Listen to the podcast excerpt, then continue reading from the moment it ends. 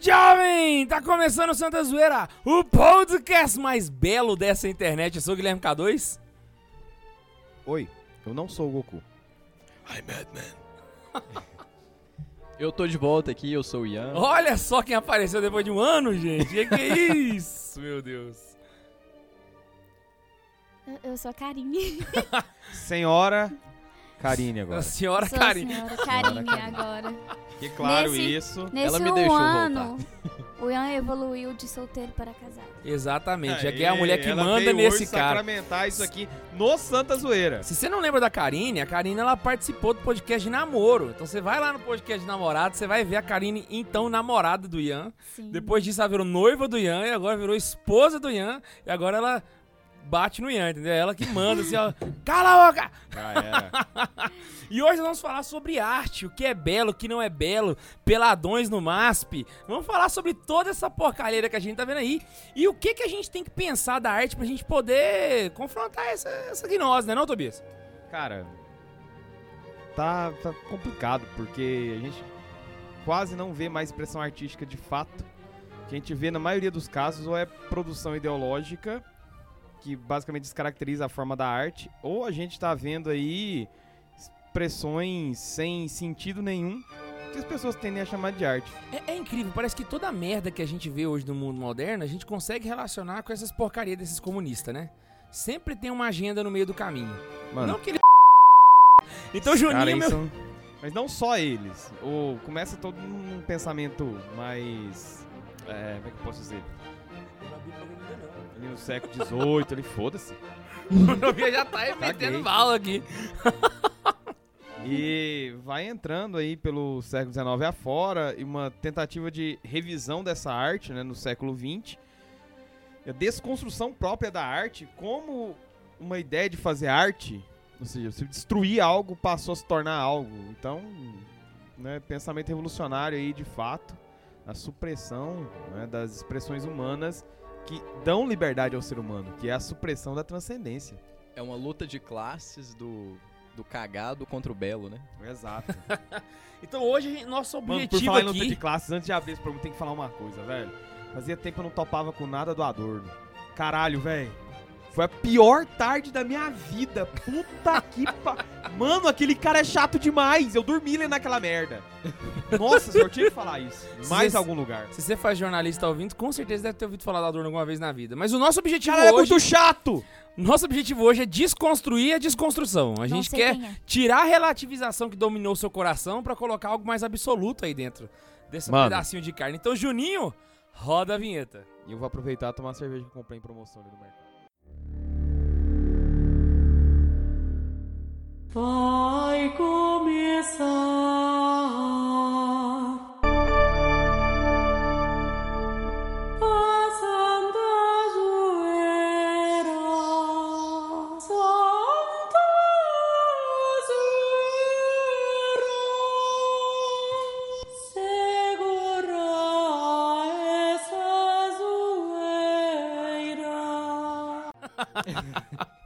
Nada como ter um estúdio próprio, né, cara? Agora você pode comer, beber, virar do avesso. chocolates pros meus amigos.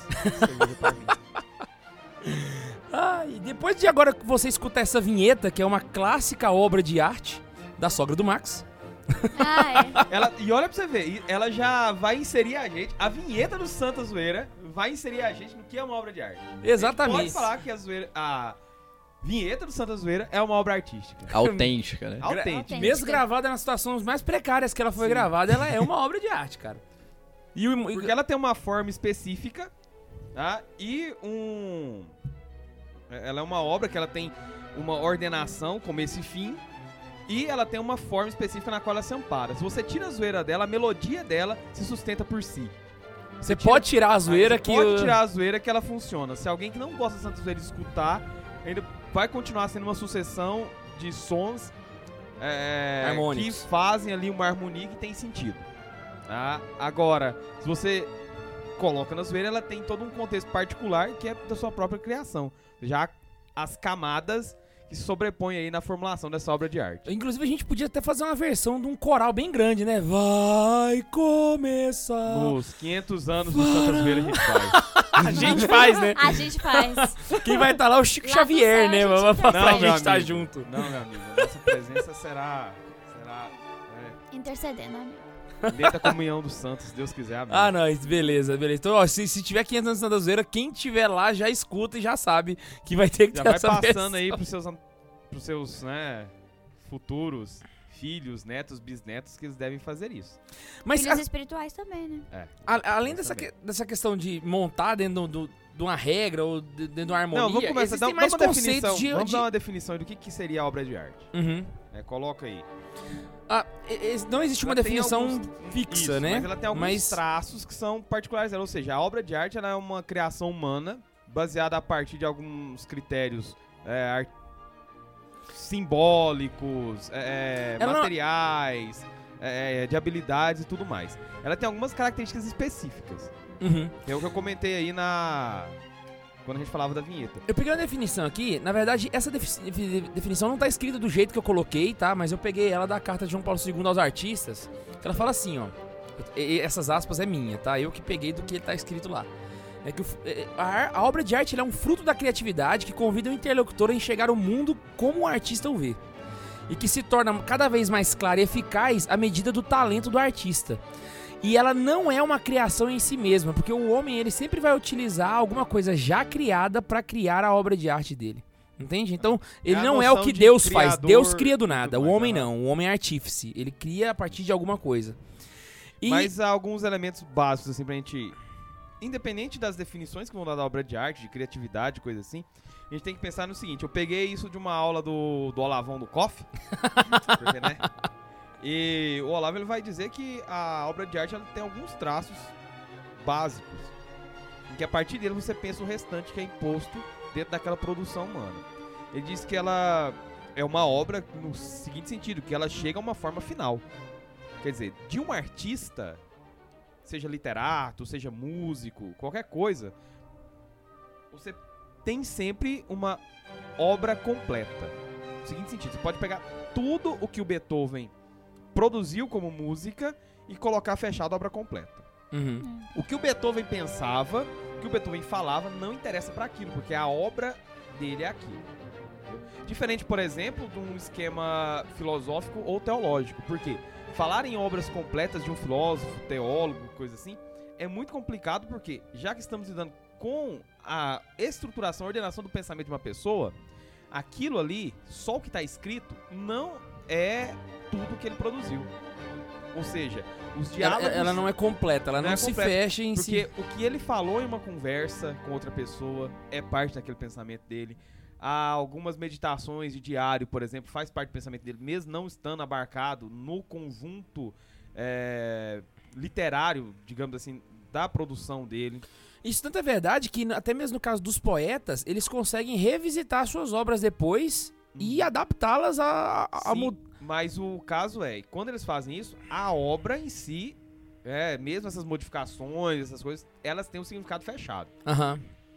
Do filósofo, do teólogo, por exemplo, tudo que eles fazem e falam compõe a obra dele. Então, pra você fechar isso, é extremamente complicado. É uma Ah, sim. parte do todo Isso, sempre. em né? uma obra de arte você fecha ali o que é intencionalidade, o que é a expressão, o que é a forma, contexto e tudo de um artista.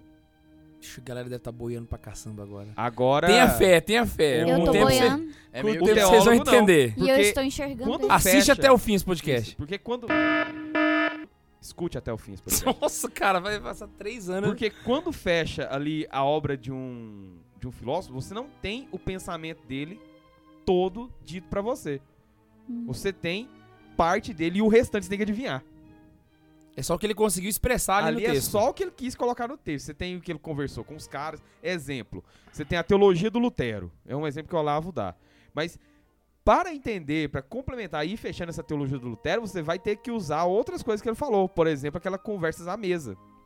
Uhum. né, que é um livro famoso dele por ser muito polêmico, cheio dos podres dele, umas bosta que ele falou, é, ruindamente. E acho que no podcast sobre Lutero a gente comentou alguns trechos. Então, essa é uma característica. A primeira, né? Ela é uma obra, ela chega a um final, ela tem uma estruturação. Pegue uma sinfonia, escute até o fim, deslumbre-se com aquilo. Isso você fala pra entender a obra. Aham. Pra saber, né, as características de uma obra de arte. Agora, a segunda é a forma física Forma física não precisa ser necessariamente um livro, mas a forma física é algo que toca os sentidos. Entende?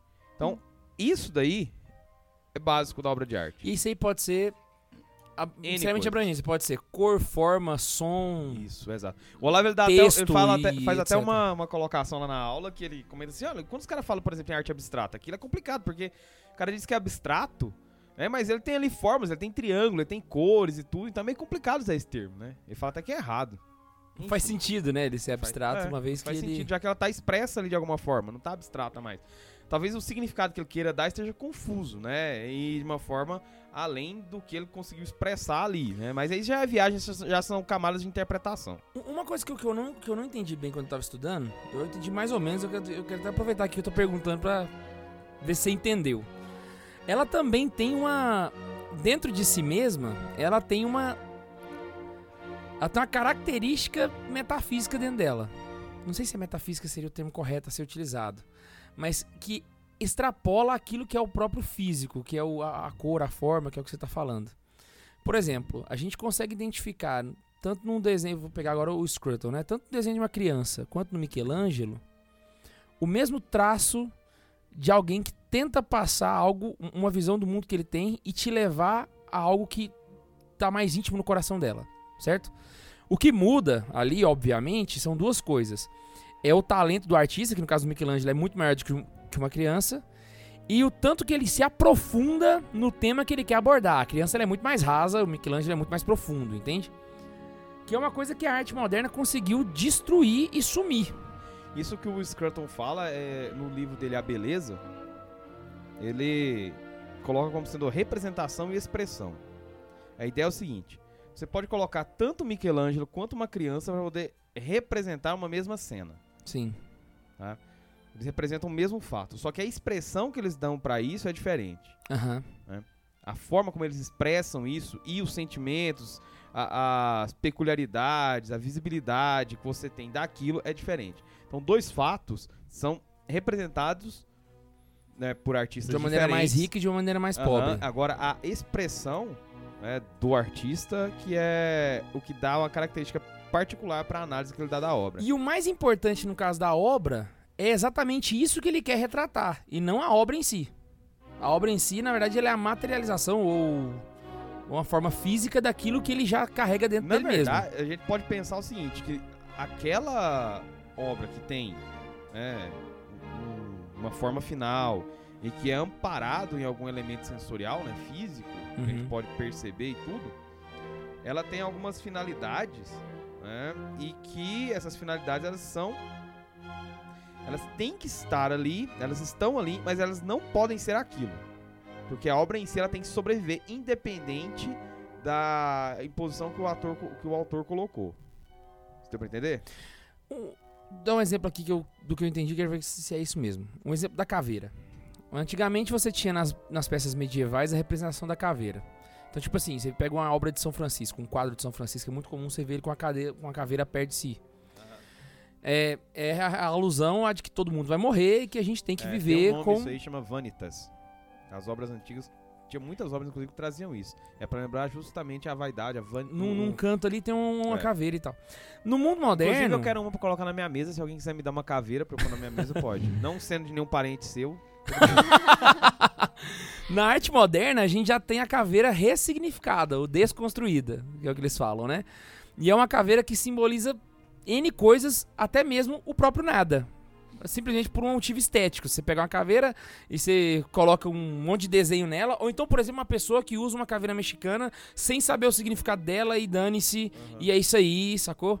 Então, tipo assim, Mas pra- vamos voltar na caveira mexicana, ou seja, a caveira mexicana, aquela, aquele trabalho artístico que eles fazem em cima da caveira, que tem uma relação direta com a comemoração do El Dia de los Muertos, aham. né?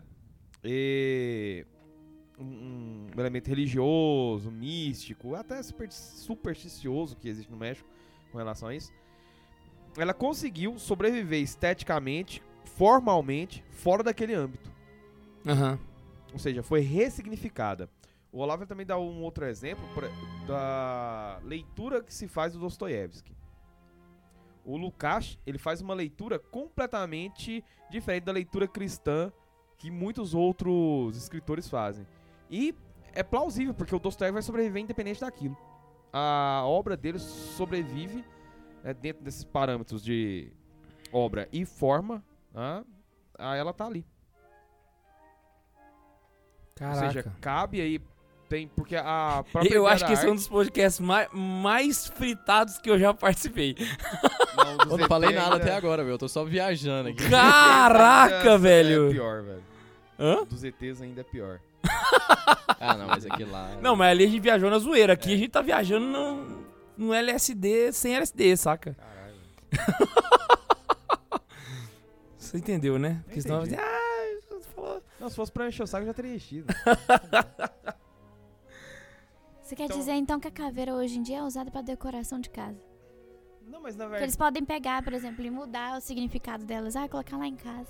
É. Ah, Mas isso na verdade eu quero justamente morte porque tinha né? algumas. Tem uma, uma, uma coisa mesmo com a Vanitas, né? Você tem uma caveira assim, próxima, você olhar pra ela todo dia e lembrar que você vai virar aquilo. Então é memento mori mesmo. É, mas agora que hoje em dia que o K2 falou que é- hoje em dia eles estão desconstruindo tudo, né?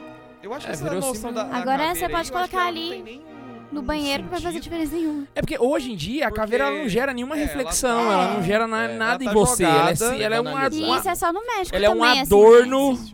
de, Sim, Mas de- a As pintadas. Aham. As A Vanitas pintadas. é comum na arte europeia. A gente pegou um pouco disso aqui. Não, tipo assim, ela é um adorno de É. estético, saca? Sim, Pegou a, mas é bem- aham. direta? Ah, velho. Achei que isso é mais legal. E o que acontece? O, a caveira ela passou a ser usada indiscriminadamente. Da mesma forma que um outro exemplo. As composições clássicas, de modo geral, elas não atraem tanto a juventude assim. Né? Ou seja, composições verdade. instrumentais, É basicamente. Não tem um atrativo, a não sei se você for uma pessoa velha como eu, você não vai conseguir. Muito bem colocado. Eu gosto. vamos ver Quero se dar a um vai chegar no exemplo. mesmo Só ponto. quero, só quero dar um exemplo. Hoje você não consegue assistir eh, esses concertos, por exemplo, de Johann Bach. E eu pensei, poxa, é porque é clássico. Aí, mês passado, eu fui no show do John Mayer, que é um cara extremamente pop, saca? É. Só que o John Mayer, ele, ele tem um- uma raiz do blues e do jazz. Então, ele tem uma parte do show dele que é só de trio jam. Não sei se o pessoal é músico aí vai saber que é um trio jam, mas é baixo, bateria e guitarra instrumental. E sem. Cacete, E me- meteu o couro, saca? coisa E linda, o show dele é muita menininha que vai. Só as menininhas lá. Ah, lindo, gato. Bicho, na hora do show do Trio Jam. As meninas ficavam no celular, velho. As meninas ficavam, tipo, perdidas. Tipo, o que que tá acontecendo aqui? E eu lá, putz grila, que louco. O cara fazendo uns negócios mais insano e as meninas lá... Ou seja, não é só a arte clássica. É um instrumental. O pessoal não consegue mais... Vou dar um exemplo mais bizarro, pra você entender como que funciona. A, a linha da composição clássica, né, dentro do, da, da música de orquestra, aquela coisa toda, ela tem ali toda uma estruturação, parte ali de um movimento de, de introdução, uma delimitação do tema, uma variação, uma volta ao tema inicial, um crescente e um final, né? Vamos colocar assim, Aham. grosso modo. É como se tivesse um roteiro ele. Tem Isso, começo, toda meio a e o fim. orquestra. É igual se você assistir o Jardim das Aflições, vai lembrar lá do da referência que o Bruno Tolentino faz, a escrita do Olavo, que compara a Sinfonia dos Sibelius, que tem uma estrutura. Aquela estrutura não é só dos Sibelius, a- existe a estrutura particular do Sibelius, que é a questão do estilo do Sibelius. Uhum. Da mesma forma que existe uma estrutura do Tchaikovsky, que é o estilo do Tchaikovsky. E assim como no cinema, por exemplo, o concerto um ele te leva a sentimentos e Isso. reflexões. Aí que- eu vou, vou chegar ao ponto que eu tô, tô querendo colocar. A música clássica, ela não é apreciada por muita gente. E ela tem essa estrutura. Mas o- o exemplo que eu vou colocar é bem significativo. Se você transforma isso em uma coisa pop, você diz que é legal, você diz que é cool, e dá uma característica é, é, modernosa pra coisa, atrai. E eu vou explicar como. Exatamente. Se você pegar uma, uma apresentação de uma orquestra hoje, dizer, ó, a orquestra de Goiânia ali vai fazer uma apresentação é, de uns concertos do Tchaikovsky dia tal, lá no Niemeyer. Ninguém vai. Ah, vai aquele povinho mais cool e não sei o quê. Os caras que quer fingir que é, é, fingir legal, não sei o quê, mas mesmo assim inteligentinho. inteligentinho. vai, não vai ter a repercussão que teve quando a Orquestra de Goiânia falou que ia ter uma apresentação só com músicas temas de filme. eu fui lá e o trem tava lotado. Tanto é que eu cheguei no lugar e voltei pra trás. Ah, verdade. Eu já fui numa, numa dessa já. Ou seja, Os caras tocam Piratas do Caribe e tal. Piratas do Caribe, Star Wars, é, Não, inclusive, na, Senhor dos Anéis. Aí o que acontece? Você tem. E as estruturas da- das melodias, elas são comparáveis às estruturas das melodias dos grandes Muitas compositores. vezes elas são clássicos. até as mesmas. Alguns casos sim, mas não, não todos. Tem, no muito tem uma certa influência, que você percebe. Mas a estrutura de criação é a mesma. A elaboração dos sons, é, é, a distribuição do peso ali dentro do- dos calibres dos instrumentos é a mesma. Mas eles vão porque é descolado. Porque é a música do, do filminho cool, entendeu? Aham. não vão para um deleite próprio a partir da experiência estética da música. Na verdade, eles não vão aproveita ver- a arte, não aproveita a arte. É, tipo Isso. assim, eles estão lá por causa que, ah, é Por uma causa coisa que que, é de eu gosto, filme. assim, mas eles não, não sabem nem apreciar a arte. Eles não estão lá por causa da Ah. música, eles estão lá por causa do tema do filme. Exatamente, a Isso. Karine, hoje a gente tava lá no, no Chile andando e a, gente- a Karine queria ir em um museu. Esqueci o nome do museu, mas a gente tava em algum museu lá e, e tinha Museu um- das o pessoal tava. da, da Tinha uma galera lá tocando. é, tinha uma, uma mini orquestra reunida, acho uns 12 músicos por aí. Não era uma orquestra grande, assim, era uma orquestra normal e tudo. Fazendo um som instrumental clássico, velho. Muito bom. Muito bom mesmo. A gente fez uns negócios. A Karine fez uns filmagens pôr na bolinha do Instagram e tal. Não tinha ninguém, velho. Parou eu, a Karine e de vez em quando Nossa, tava dois. passando uma pessoa, parava pra assistir. Isso na entrada do museu, assim. De repente, eu- aí a Karine assisti- é, ficou vendo ali umas três, quatro músicas. Aí a Eu gente foi, teve que seguir o passeio, né? Lua de mel e tal. Aí quando a gente tava lá tomando, esperando na cafeteria, a gente não tava tomando café, a gente só tava lá na cafeteriazinha, começou a tocar o tema do, do, do Darth Vader de Star Wars. Quando começou a tocar o tema do Darth Vader, a Karine foi e brincou, falou, nossa, o tema do Darth Vader, vamos lá ver. A gente foi e voltou, porque eu queria ouvir também, né? Porque só eu que na hora era que eu cheguei, tava Vader. lotado, velho. Tava lotado, de Lotado. gente. S- Só um parênteses. Lotado. O tema do Darth Vader, ele originalmente não era o tema do Darth Vader. Ele é, uma, é um, um concerto do Wagner, não é? Inclusive o Hitler escutava ele lembra, isso. Ele lembra um pouco a Hitler? Cavalgada das Valquírias. Não é? Lembra um pouco. Pois, e- e- Então, eu não sei O da origem, Hitler? mas eu sei que o Hitler ele, gostava demais desse, desse, desse... ele não é originário ali do Ah, Star o Wars. Hitler Wagner, mas eu não tudo sei. pra ser Eu inteligente, também não sei a origem, né? não, mas eu era sei que ele não era burro. originário ali pro, pro É, Darth eu não Vader. sei Aham. se é, mas agora que você falou, eu lembro o início de Cavalgada. Só pra fechar meu raciocínio aqui rapidinho, então. Aí depois que acabou a música do Darth Vader, instantaneamente todo mundo saiu e os caras ficou tocando pras músicas de novo. Aí ficou duas pessoas e todo Foi mundo mesmo, saiu. foi Acabou a mesmo. música do Darth Vader, todo mundo foi embora, velho. Ninguém sabia apreciar nada. Foi mesmo. E o museu também não era muito bom. A gente nem entrou, amor. Eu tava querendo entrar. A cara dela foi a melhor, velho. Vai ter que voltar no Chile, pô. Não, era um museu de, de coisa moderna também. A gente Não olhou era, e desanimou. Era, mu- era museu sobre. Arte pré-colombina. Isso, que era daqueles trenzinhos. Eu não gosto muito Pode mesmo, cortar não. essa Coisa parte, de Juninho. índio. Sabe? Que é, Pré-colombiana? aquelas coisinhas de índio. Pré-colombiana. Aí, Ah, isso. saquei. Aí eu não gosto, não. Era Eu arte rupestre a parada, então. Isso. Eu queria ver, Ou porque então- eu gosto, eu gosto de, só, eu gosto de museu. Não, então é aquelas paradas, eu não sei quais eram na Colômbia, mas ou era Maia, Aquelas ou coisas- Azteca, ou ah, Inca, o, era um colar, o colarzinho Inca, daquelas civilizações antes de ser Chile. Assim, era né, Chile, mas mas não tinha descoberto ainda. É, essas coisas. Mas eu não gosto muito desses trem, não. Mas é legalzinho, nada pra você ver. Não, Mas eu- eu gosto. Mas tem uma Eu pegada gosto, só pra ideológica. saber como que foi. Não, mas tem uma acabou, pegada mas, ideológica assim, grande. Porque eu gosto de A- museu. A Karine vai concordar agora. Todos os museus no Chile também tinham alguma coisa moderna. Tinha, Tinha, alguém fazendo nossa. sexo assim na porta, assim, tipo, a, a É. escultura, né? Escultura. de- Alguém fazendo sexo. Não, não é, não, pessoa, é né? escultura, é Tinha uma escultura de duas pessoas, assim, em Isso. movimento sexual. A gente foi na- no, no outro museu lá, porque eu queria, eu queria ir em museu. Ah, vamos pelo menos em algum museu. A gente achou um museu lá que era de graça. E a gente foi. Só que era uma bosta. Só tinha trem de tecnologia lá, mó sem graça. Umas, umas portas lá que você entra lá, você olhava no olho mágico, aí tinha uma mulher apanhando do marido. Aí você ia lá pra outra porta lá, tinha Só um outro agenda. menino lá. Só, É. só agenda, só coisa Não, de bosta. o, o engraçado Sabe, é pensar de museu, isso. Deixa eu falar uma coisa eu- que eu descobri. Nossa, que legal, essa mulher apanhando aqui. Será que um dia eu vou apanhar na minha vida? Ah, que bosta. Só uma coisa, falando em museu, abre parênteses, que eu descobri. Quando for em Constantinopla, você compra um, um negócio que chama Museu Pass. Custa 85, tipo 85 reais. Você tem entrada... 85 dinheiros lá de É, não, mas Constantinopla. dá em reais. é, o dinheiro é parecido. Aham. A equivalência dele é similar. 85 reais você tem acesso aos museus de Constantinopla inteiro, todos, durante 5 dias. Caraca, velho. É o negócio, velho. Museu Pass em Constantinopla. Engraçado pensar isso, que ele falou da arte pré-colombiana, eu achei interessante. A o conceito de beleza, o pessoal fala assim, ah, isso aí é porque vocês são católicos, conservadores. quer dizer, Não, o conceito de beleza, ele não é uma... Ele não surgiu com o cristianismo. Você vai, por exemplo, eu lembro quando eu fui no Museu Viking, Beleza. cara, o Museu Viking tinha umas paradas muito bem trabalhadas e muito bonitas, cara. Um negócio muito bem pré- feito. Pré-colombiana também tinha. É, Na Grécia Antiga, tem, tem muita arte A Grécia, Grécia. a Grécia Não tem muito o que falar, não, né? Tem muita arte pagã, velho. Tipo, Ah, mas Bárbara, lá- saca? Que é Mas massa na pra Grécia caramba, tinha velho. os homens peladinhos lá, qual é o problema? A gente vai chegar nisso. A gente vai chegar na, na- na- Preguiça. Mas e aí, cara? Falando de beleza, por que que a beleza importa, cara? Por que que o pessoal fala assim, ah, eu- vocês estão falando isso, mas beleza é uma coisa do passado, beleza é uma coisa de conservadores, falocêntricos, papistas, taxistas, Racistas. entendeu? Juristas. Baixistas. Bateristas. A ideia de pensar é o seguinte: toda a arte, ela tem uma tendência, uma arte de expressividade, ela teve até essa ruptura que nós tivemos no século XX, ela teve uma intenção de levar a beleza. Porque era o elemento principal. Porque era o elemento principal da. O que Vocês estão rindo? Nada, cara, vamos continuar aí. O pessoal da câmera lá viu. Pode comer aí de boa.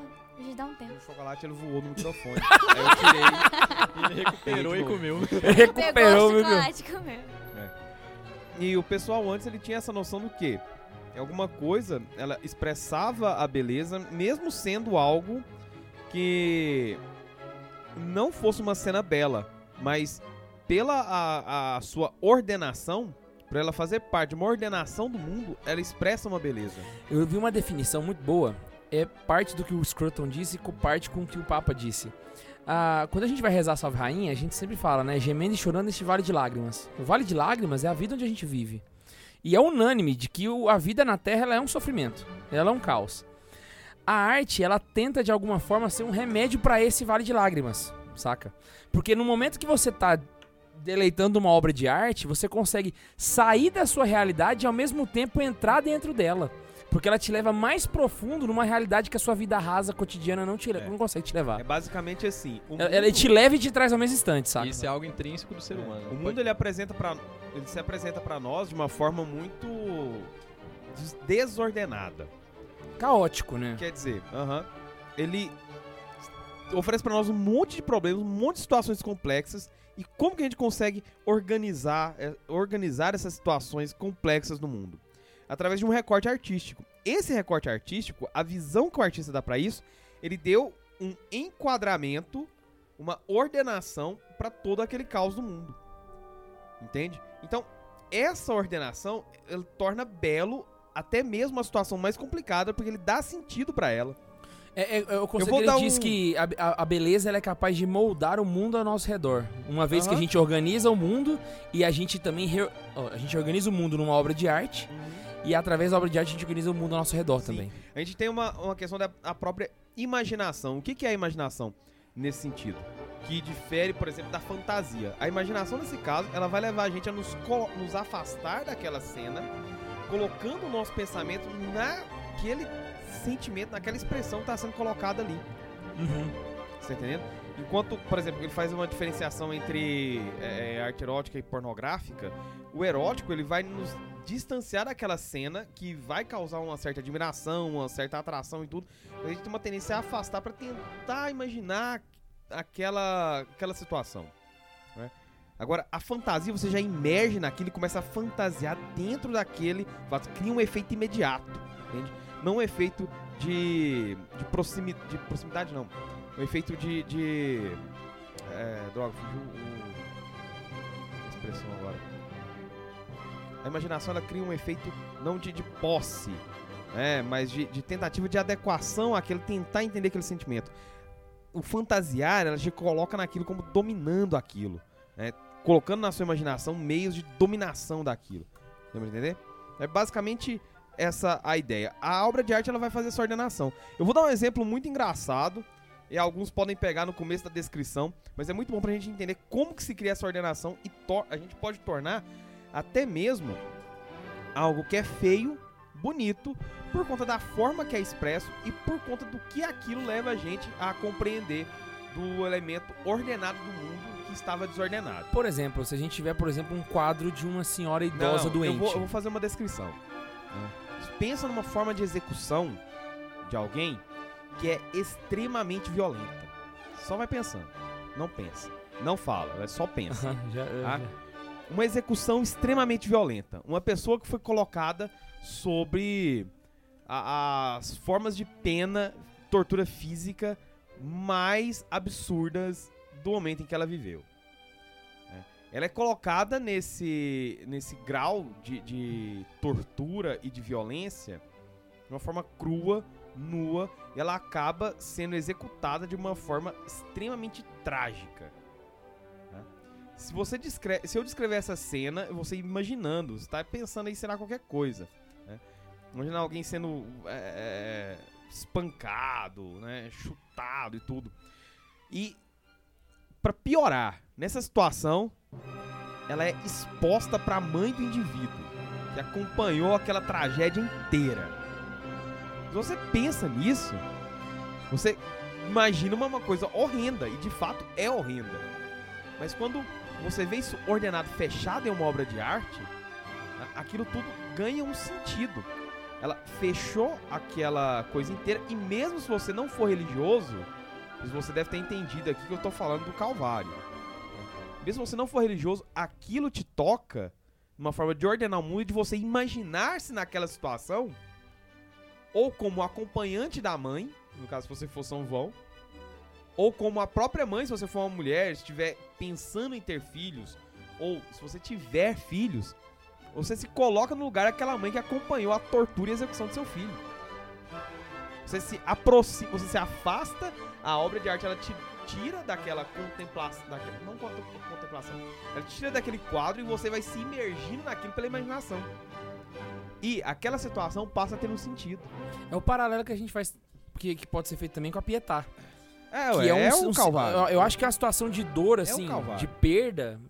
eu não- É claro que a dor de Cristo é maior que todas, mas a perda de uma mãe é, não, não vai ser superior à Pietá. Não tem nada mais triste do que aquilo, saca?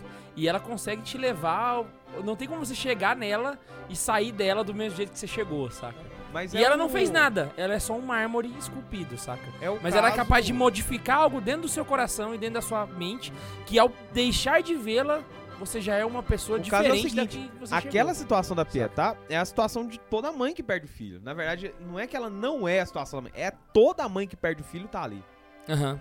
Toda mãe que teve esse problema do filho injustiçado, por algum motivo perdeu o filho num acidente, é, num assalto, uma coisa. Ela se vê ali. A mãe de Deus perdeu o filho pela ingratidão do homem. É, é o Deus entregue àquilo e a mãe viu. Engraçado, eu tava falando. Tem, quando você falou dessa coisa aí do. do. como ela muda a gente, o Scruton ele tem uma observação muito interessante.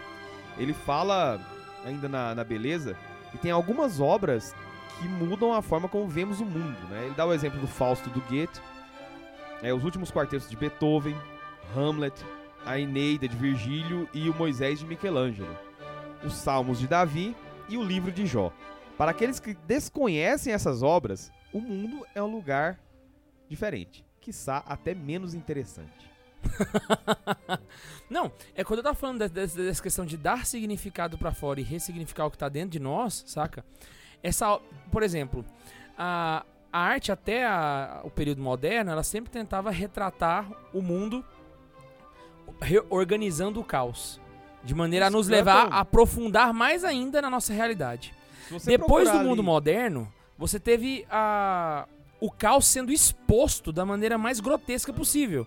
Então, algo que, por exemplo, antigamente a Pietà, que é algo extremamente grotesco na sua natureza, porque ele é algo extremamente triste e doloroso, se transforma em algo belo e ao mesmo tempo você consegue refletir sobre a dor daquela mãe.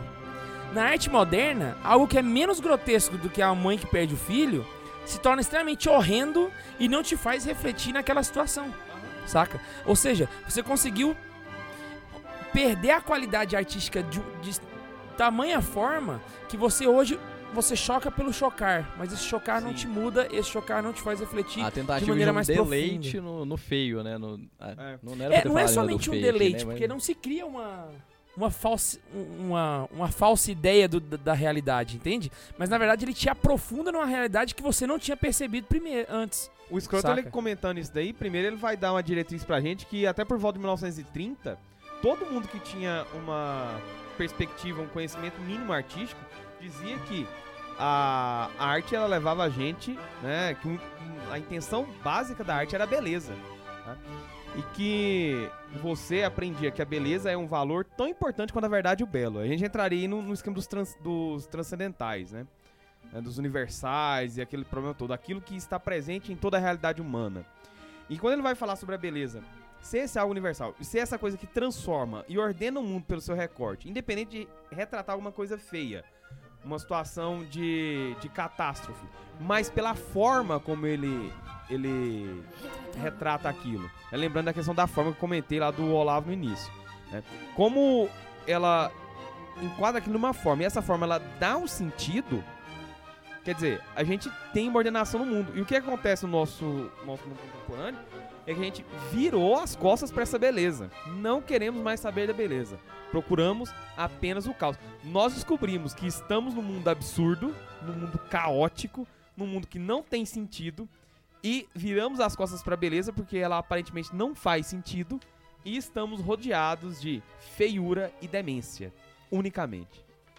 E isso também, né, já citando aqui uma outra referência, né, mostra que ah, hoje também tem uma grande é, busca da beleza em algo que, na verdade, não é bom. Trazendo um pouco aqui pro, pro contexto mais católico, né, que eu vou citar agora um, um grande nome da Igreja Católica.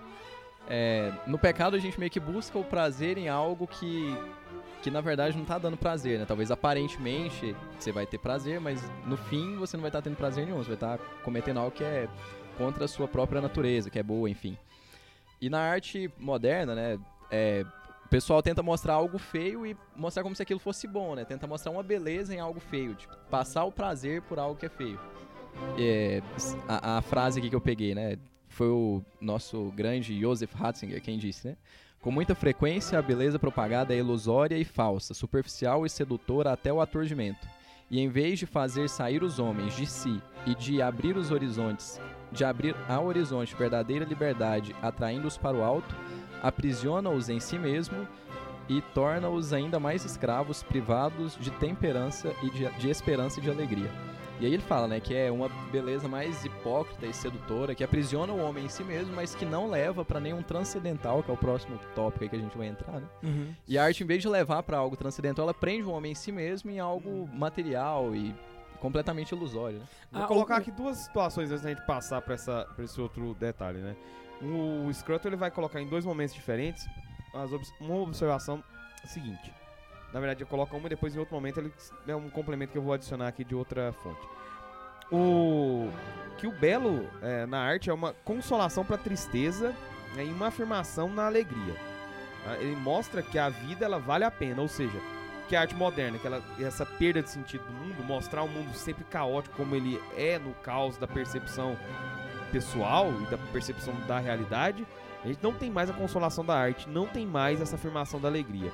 Então a desordem no mundo moderno, ela não tem é, um senso de ser redimida nem mesmo pela arte mais. Nem naquele poder ser, nem naquela interpretação, ela causa uma, uma realidade de consolação e de mostrar pra gente as suas, as suas é, é, realidades positivas. Agora, em um outro momento, ele tem uma fala muito interessante, que é ao colocar sobre a questão da, da própria da corporeidade da pessoa. Quer dizer, quando você tem um tipo de desejo, uma, que é uma apreciação estética sobre alguém, e a diferença de você querer possuir aquela pessoa. né? Quando você tem uma apreciação estética por alguém, seja que você goste por algum sentimento muito profundo, seja porque você tem um, um desejo erótico que é uma pessoa que você ama e você está pensando em se casar, ou você é casado e tem aquele sentimento por ela, você não vê apenas o corpo. Você vê a realidade da pessoa encarnada, ou seja, é um eu no seu corpo que forma uma corporeidade. É uma pessoa completa. Certo? Aí o que acontece? Quando a gente tira essa pessoa do seu corpo, faz ali um dualismo meio a la Descartes, com a ideia do homúnculo que está fora do seu corpo e controla esse corpo, uma separação, dualidade, né, entre no ser humano. Quando a gente faz isso, a gente a gente perde uma característica do homem muito importante, que é a percepção seguinte. O escroto ele comenta. O- nesse exemplo, a gente tem a escravidão é, e a própria pornografia ela se apresenta como a negação do sujeito humano, uma forma de ignorar a exigência moral que os seres livres se tratam com fins em si mesmo. Quer dizer, a pessoa ela deixa de ser completa em toda a sua característica corpórea, né, a corporeidade que o escritor coloca, essa, esse ser novo existente por essas duas realidades, a alma e corpo, e você trata ela apenas pelo corpo, pelo que ela é. Ou seja, perdeu-se a beleza. Você quer apenas uma posse e essa posse ela vai se esvair, a, a- aquela sua apreciação por ela se esvai quando você se desfruta daquilo. Eu não entendi nada. Eu só acabei de cair aqui nesse estúdio. Olha tema tá só. muito interessante.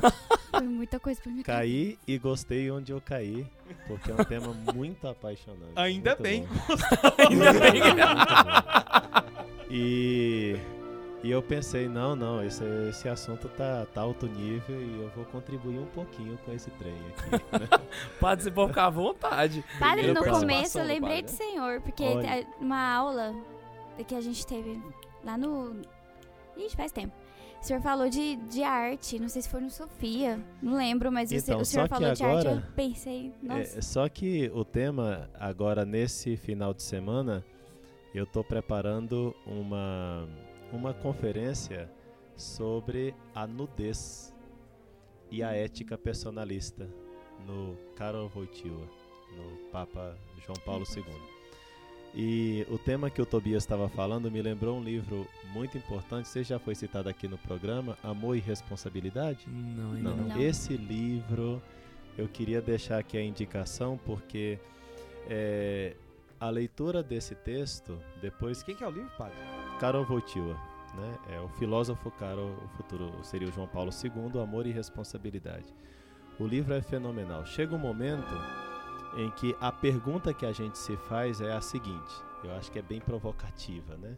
A, a a raiz da leitura, porque João Paulo II dá a resposta, né? O, o Karol Wojtyła dá a resposta, que é a seguinte: Por que que a Capela Sistina não é pornográfica? Porque, enfim, acho que o, quem está nos escutando sabe, a Capela Sistina, Sistina tá cheia de gente nu, né? Mas muita gente nu, com os corpos, além do mais, muito expostos, muito bonitos e mostra todas as partes íntimas. É uma exposição do corpo assim impressionante. Capela Sistina, né? Então a pergunta é: por que, que a Capela Sistina não é pornográfica? Mas é, essas artes que se fizeram esses dias por aí, essas artes entre aspas que se fizeram por aí outros dias aqui no Brasil, promovido inclusive por algum banco, né? então, por que que isso é pornográfico ou beira a pornografia? Ou às vezes é claramente pornográfico, né? Então, João Paulo II, em Amor e Responsabilidade, ele dá a resposta. Em primeiro lugar, ele fala assim: Eu acho que o artista, como ele se deixa impactar pela beleza todo o tempo, ele tem que retratar sim o amor humano. Tem que retratar sim o corpo humano. Tem que retratar. O corpo faz parte da pessoa e, como tal, o artista, na sua busca de beleza, ele não vai prescindir desse elemento. Então, isso daí, é, o fato de retratar o corpo é, com ou sem roupa, não está ainda dizendo se é pornografia, pornografia ou não. João Paulo II dá um passo ainda mais interessante. Ele fala o seguinte: é, o que, que acontece quando marido e mulher em santo matrimônio têm a sua relação sexual e aquilo não pode ser divulgado, por exemplo, na internet? né? É, João Paulo II ele fala assim: quando os dois se conhecem, isso também responde à pergunta contra a pornografia, né? Quando os dois se conhecem, inicialmente eles têm um sentimento que nos protege muito e que revela o nosso ser chamado vergonha. É o que falta muita gente hoje em dia. Verdade. Mas no começo o pessoal tem vergonha. À medida que eles vão se conhecendo, enquanto pessoa, acostumam-se a não acostumam a não tratar a outra pessoa como um objeto, eles vão descobrindo a riqueza do ser, a riqueza da pessoa. Essa descoberta do ser vai fazendo também com que a vergonha, que é um sentimento natural, ela vai sendo como que absorvida pelo amor. A vergonha absorvida pelo amor faz com que as pessoas unidas em matrimônio possam ter uma relação sexual sabendo que aquilo é santo, santificante e santificador. Mas ao mesmo tempo, elas sabem que aquilo que eles fazem no quarto não pode ser divulgado na internet. Daria uma vergonha enorme, claro, se é a pessoa que tem uma que tem uma que é sadio moralmente falando, né? Eles sabem que aquilo não é para se divulgar na internet, não é para fazer um filme daquilo que eles fazem no quarto. E eles se sentiriam terrivelmente horrorizados, envergonhados se aquilo se expusesse, mesmo que seja entre marido e mulher, mas eles se sentiriam muito mal, muito envergonhados porque eles sabem que a vergonha só foi absorvida pelo amor no contexto dos dois. Não no contexto da televisão, da internet. Não. A vergonha não. Quer dizer, a mulher, ela ama o marido e o marido ama a sua esposa. Ok. Então os dois absorveram esse sentimento de vergonha e de pudor de tal maneira que não tem nenhum problema. Mas isso exposto é que eu não amo a humanidade em geral. A mulher não ama a humanidade, não ama todos os homens em geral. O marido não ama todas as mulheres em geral. Então, é, é importante compreender também que isso que existe entre o casal tem que ficar entre o casal. Não pode virar uma sessão pornográfica, né? E depois João Paulo II fala assim: quando a vergonha é absorvida, Karol Wojtyła, quando a vergonha é absorvida pelo amor, então a gente entende que essa vergonha é absorvida pelo amor num contexto muito, é, muito que ele chama de gramática do dom. As expressões são um pouco assim personalistas, difíceis de pegar, mas a gramática do dom, de, da doação. Existe uma gramática da doação, a maneira de se doar, de tal maneira que essa doação que, que existe entre os dois é uma doação que é tão peculiar, é tão particular que os dois não se objetivizam, ou seja, ele não é objeto de prazer para ela, nem ela é objeto de prazer para ele. É é ela, a pessoa dela, que foi totalmente incorporada num- numa doação de amor, no que ele chama de gramática da doação, e por isso também é interessante que esse contexto de doação entre que, que existe entre o marido e mulher e que pode chegar e que chega à relação sexual não pode ser exposto, em primeiro lugar. Segundo, se se quer retratar a beleza masculina ou a beleza feminina, então tem que observar se ao retratar a beleza feminina ou a beleza masculina, por exemplo, eu quando estive no museu da, da Vila Borghese, em Roma, eu fiz questão de conhecer a Paulina. A Paulina é uma é uma é uma é uma é uma, é uma obra de, de, de, de mármore tamanho natural de uma mulher esplendidamente nua, né? esplendidamente nua, deitada de uma maneira delicadíssima. Quem fez isso, se não me engano, foi Bernini. Quase seguro que foi Bernini. E é interessante porque Bernini ele retratou a mulher perfeitamente nua num divã, né? Mas com uma com uma pureza, com uma candura que quando você olha para Paulina do Bernini, você não fica com desejos sexuais, porque ele consegue expressar na imagem esse aspecto de doação que João Paulo II, Karol Wojtyła fala no livro. Por que, que a Capela Sistina não é pornográfica? Por que, que a Paulina não é pornográfica? Isso que se fez aqui é pornográfico. Porque o artista ele tem que conseguir expressar a nudez no contexto de doação e ao mesmo tempo respeitando a vergonha se ela foi ou não absorvida. E essa absorção acontece no, no, no, no- matrimônio. Fora do matrimônio não tem essa absorção no que se refere às relações sexuais.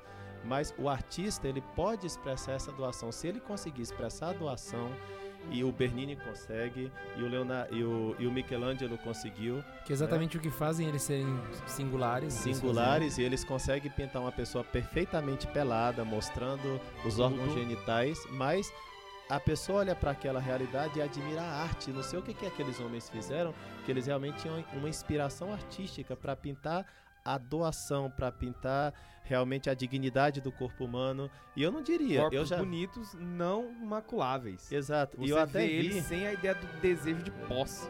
eu Mas é vi a contemplação e a imaginação que te leva a ver o mesmo um interesse desinteressado Isso. naquilo, só da contemplação e da Eu vi, não sei aonde que eu vi também, em alguma capela, em alguma igreja europeia, é, retratando Adão e Eva no ato sexual. Numa porta de uma catedral. Eu não sei agora se era uma porta de uma catedral, não sei numa igreja. Então mostrava os dois peladinhos abraçados. Né? Ah, tá. E a gente não. Peladinhos abraçados. Mas se, se percebia que era no ato sexual. Mas, claro, não exposto. Quer dizer, o artista conseguia pintar aquilo para uma porta de uma catedral, né? E todo mundo entrava aquilo, que maravilha da criação, né? E todo mundo achava aquilo belíssimo e não suscitava desejos pornográficos. Claro, se chega uma pessoa com uma mente poluída, bagunçada, que não é sadio moralmente, É. já vai pensar bobagem, né? Porque, mas aquilo dali era era era, eram aspectos do esplendor da criação de Deus e o artista conseguiu. O problema está como o artista faz isso. Ele está expressando a doação verdadeira e que tipo de doação? É simplesmente a beleza do corpo? É a doação que existe entre namorados? É a doação que existe entre matrimônio? Opa, na hora de expressar doação matrimonial, tem que ser muito mais cuidadoso. Tem que observar a, a- absorção da vergonha no amor, na doação. Como é que o artista consegue fazer isso? Não é colocando um homem pelado e uma criança do lado, isso é um absurdo. Numa escultura de mármore, cara. O cara colocar tudo isso. O Bernini, se não me engano, foi quem fez os apóstolos na Basílica de Latrão. E eles estão exatamente da mesma forma. Não totalmente expostos, mas eles estão com corpos bem definidos, né? E com partes à, amostra. E em nenhum momento você fica escandalizado daquela imagem que tá dentro da igreja. Não é simplesmente você ver uma erotização na imagem. Você não se escandaliza daquilo lá tá dentro de um templo sagrado. E não só um templo sagrado, é a Basílica de Latrão, cara. E você olha pra aquilo ali e aquilo ali te remete ao apóstolo mesmo. E não a um homem saradão, entendeu? Aham. O Roger Scruton ele dá um exemplo muito interessante, fugindo do âmbito da arte sacra. Ele coloca uma arte que seria uma arte erótica, que chama a. Acho que é a Odalisca Loira. Isso, a Odalisca Loira do François Boucher. Ó.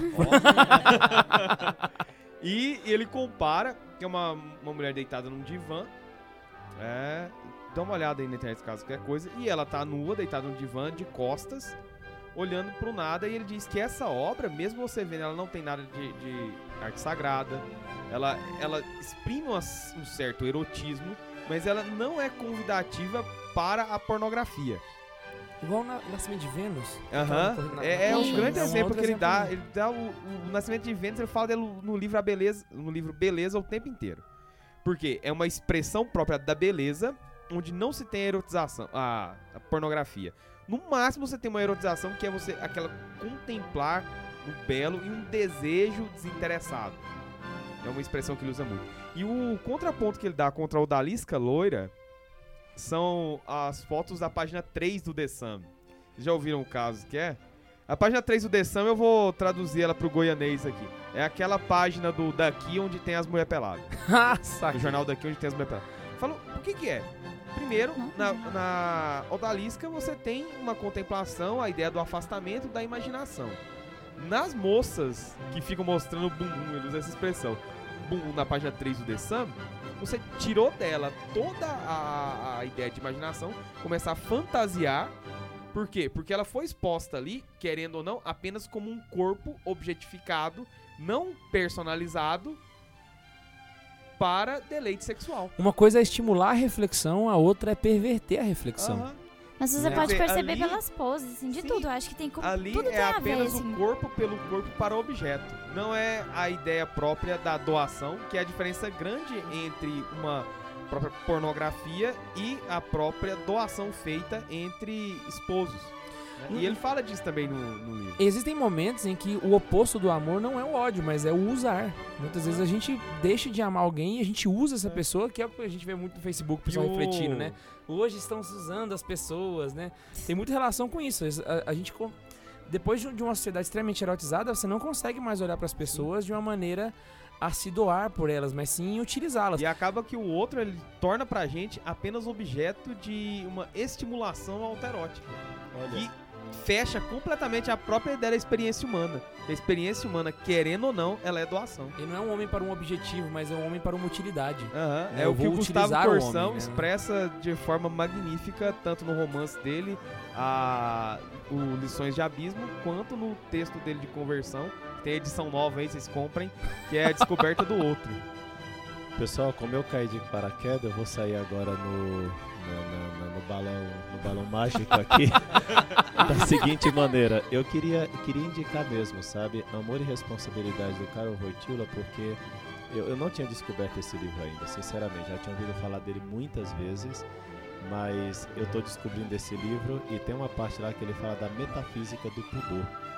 E lá ele dá assim uma, ele dá uma dá uma visão geral de uma ética personalista tão interessante que a gente vai descobrindo por que não a homossexualidade, por que não a pornografia, mas dentro de uma metafísica, de um pensamento onde é possível realmente entender as coisas de maneira razoável mesmo, né? A gente percebe essa é a maneira humana de tratar as coisas, fazê-lo de outra maneira é simplesmente animalesco, né? Mas igual o padre tava falando da, da Capela Sistina e tal. É, se você ver as imagens da Capela Sistina, até as partes genitais, assim, elas são pequenas, assim, são mínimas. É, não, não- é de chamar Não, atenção. mesmo assim, se a gente for colocar a erotização em tudo que é nudez, o São Jerônimo que tem lá na Capela Sistina, você não consegue ver erótico nele nunca. Né? É um santo que tá carregando a própria pele. é um Então, negócio. você vê as imagens e tal, não tem aquela coisa, Mas tipo, não, tem- não tem chama uma- atenção, sabe, você uma não olha pra interpretação aquilo pra olhar. do cara que tá carregando a pele, que é o próprio Michelangelo. Ah, sim, sim. Mas eu não duvido que ele tenha colocado esse, esse Também segundo não, não- sentido não na, na obra, porque ele era homossexual e ele. Porque a Quem? obra de arte, né, ela é cheia de camadas. Ah, era? ela tem ela tem várias camadas de, de percepção ali, por exemplo, a camada física, que é onde ela é exposta, os sinais que utilizam, né, línguas, a língua utilizada, sinal verbal, as, os fatos que são colocados ali, as citações, referências, né, e sempre é uma referência numa obra, tá? E a própria visão de mundo do artista tá ali. Esse Ele recorte, coloca tudo né? junto É. ali, né? Michelangelo conseguiu fazer isso uma maneira. degenerada vai colocar um mundo degenerado, É verdade. entendeu? Ah, do mesmo jeito que a boca fala do coração tá cheio, a arte também vai expressar aquilo que. Isso. Ah, o Concílio Vaticano II, ele também fala a respeito da beleza. Ele fala o seguinte: ele simplifica o que a gente tá falando, né? Ele fala assim: a beleza, assim como a verdade, é a que traz alegria ao coração dos homens, porque ela é capaz de tornar visível a necessidade do homem de ir além do que se vê. Bonito, E né? é uma coisa que eu, eu tava também É isso que eh, eu Ian. acompanhando. Ele mexe a língua. Ah, toca aí. Tem um, um professor, é, eu acompanho ele pelas redes sociais, chama Tiago Amorim, ele trabalha com filosofia e coisa assim. Tem um maldito me ligando aqui, deixa eu ver quem que é o filho da mãe. Ah.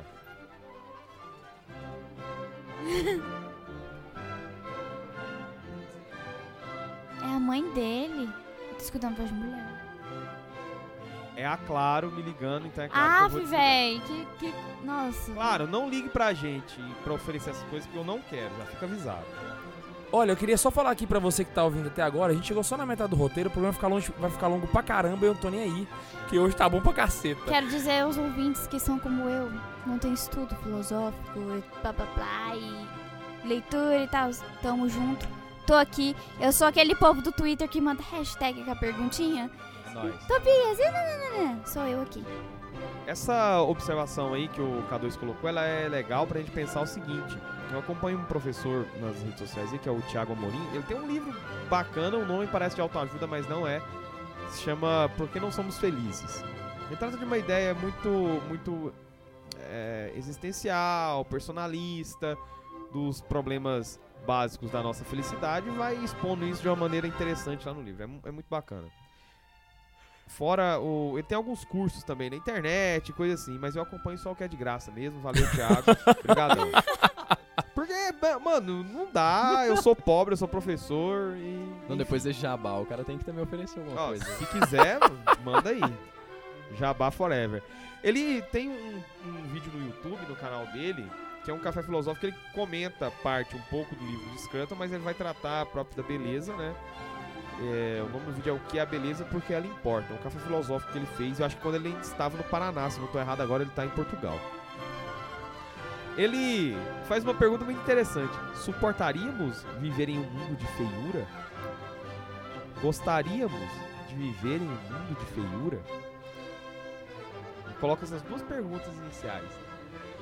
Quer dizer, a gente precisa desse elemento estético, dessa beleza que é ordenada para nós através da arte, para a gente compreender, ter uma facilidade de ter um caminho para nos levar a compreender a beleza da vida. E não é essa beleza da vida um elemento de você viver dentro dos museus acompanhando propriamente as exposições da arte, é, vamos colocar assim, não acadêmica, porque a arte acadêmica hoje é uma desgraça, mas das grandes artes. Eu vivi na pele isso. Você não precisa. é, eu entendo. Você não precisa é, é, morar dentro de um museu para contemplar a beleza. né? A beleza ela se mostra para nós em belezas mínimas, que é uma coisa que o, o Scroton fala, o Thiago volta no, nos seus trabalhos, nesse vídeo em modo específico. É a beleza mínima. A beleza mínima é a beleza do cotidiano. É aquele ser belo sem uma intencionalidade. É porque é agradável aquela beleza. Exemplo, quando você vai pôr a mesa, você não coloca as coisas de qualquer jeito, você coloca sempre dentro de uma de- determinada posição que vai trazer alguma beleza estética. Não é só pela funcionalidade. Uma esposa que se arruma pro marido, por Uma exemplo. esposa que se arruma pro marido, um marido que se é, arruma pra esposa, uma, uma O Ian que vai na academia ficar bombonzinho. É, a Karine é uma pessoa que não pode reclamar desses fatos. Ela é a única esposa do mundo, uma das, né? A única esposa do mundo que podem falar disso. O Ian também não pode reclamar, não. Aí Então, que é bom. Já que ela falou, né? Não pode também não. Bicha, a Karine vai virar um permanente aqui no Santa Zoeira, pois cara. é. Então, o que Eu arrumo até o papel higiênico. Aí, Eu faço, eu faço o triângulozinho no papel higiênico pra ele. Tá Qual a vendo? utilidade disso? Na hora que ele Nenhuma- for no banheiro, vai lembrar de é. mim. Não, não, mas O o que a gente tá falando interesse- é- tem, tem a ver com o tema. Isso não tem utilidade nenhuma, Mas, mas, é tem uma importância agradável. fantástica. Por quê? É, o Como a banheiro beleza. E o dia que É eu vi a. Karine fazendo isso, velho, eu bati palma, velho. Eu falei, caramba, velho, aí eu tenho que tirar o chapéu, É velho. como a beleza. Ou seja, gostaríamos de viver um mundo inferior onde não tivesse essas coisas? Gostaríamos de viver no, no mundo de Mad Max? É- Nossa, Deus me Não, livre. Onde só tem desgraça, onde só tem coisa escrota, a, a busca uma funcionalidade suprema e tudo. Não tem. A gente gostaria de viver no mundo daquela. daquela. daquela obra da Ayn Rand lá, a, a Nascente, que é onde a mulher vai criar é, edifícios puro vidro, aquela coisa ridícula e tudo mais. Porque vocês sabem que o vidro na arquitetura ele veio pra substituir o concreto que ninguém aguentava mais, né? É. Ninguém Mas aguentava. continuou uns retão do mesmo ninguém jeito. aguentava mais aquele Bauhaus escroto. E eu não tô aguentando mais os vidros. Agora é. Agora é o. E depois veio o vidro. Tudo exposto. Não tem jeito. Esse mundo, sem uma ordenação, sem um belo, ele não faz sentido pra gente. É até mais saudável o belo, né? É mais Tipo, saudável. Essas coisas de casa e tal, agora que eu sou uma dona de casa. eu, eu fico vendo tanto que uma casa desorganizada Bela deixa a recatada gente, e do lar. deixa a gente meio assim, né? Sei lá, deixa a gente muito agoniado, uma casa bagunçada. Se a gente deixar tudo tão bonitinho, assim, bonitinho, limpinho, a gente fica até mais saudável. Isso Acontece vai, vai- que- vale por tudo. Se você não for um degenerado, uma pessoa com uma completa apatia pela vida e tá vivendo um niilismo absurdo, você é uma pessoa que entende que a feiura não dá prazer. tá? Agora, é, tipo, o fã de Marilyn Manson lá, aquele povo escroto, ali vive no meio da feiura.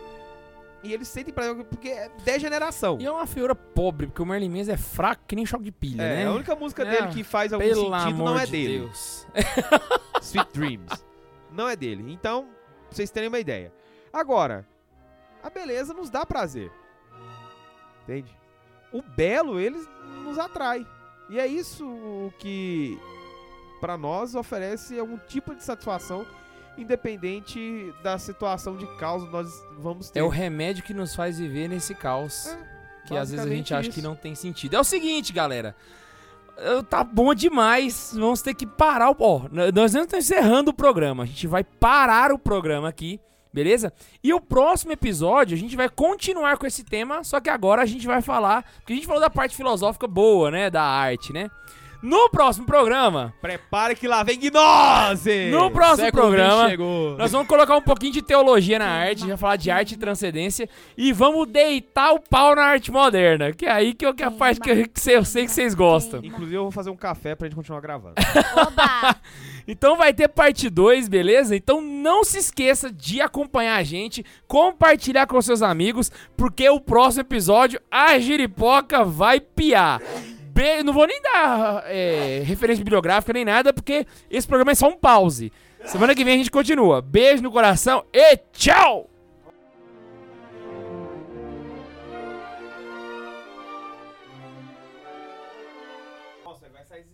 Vai.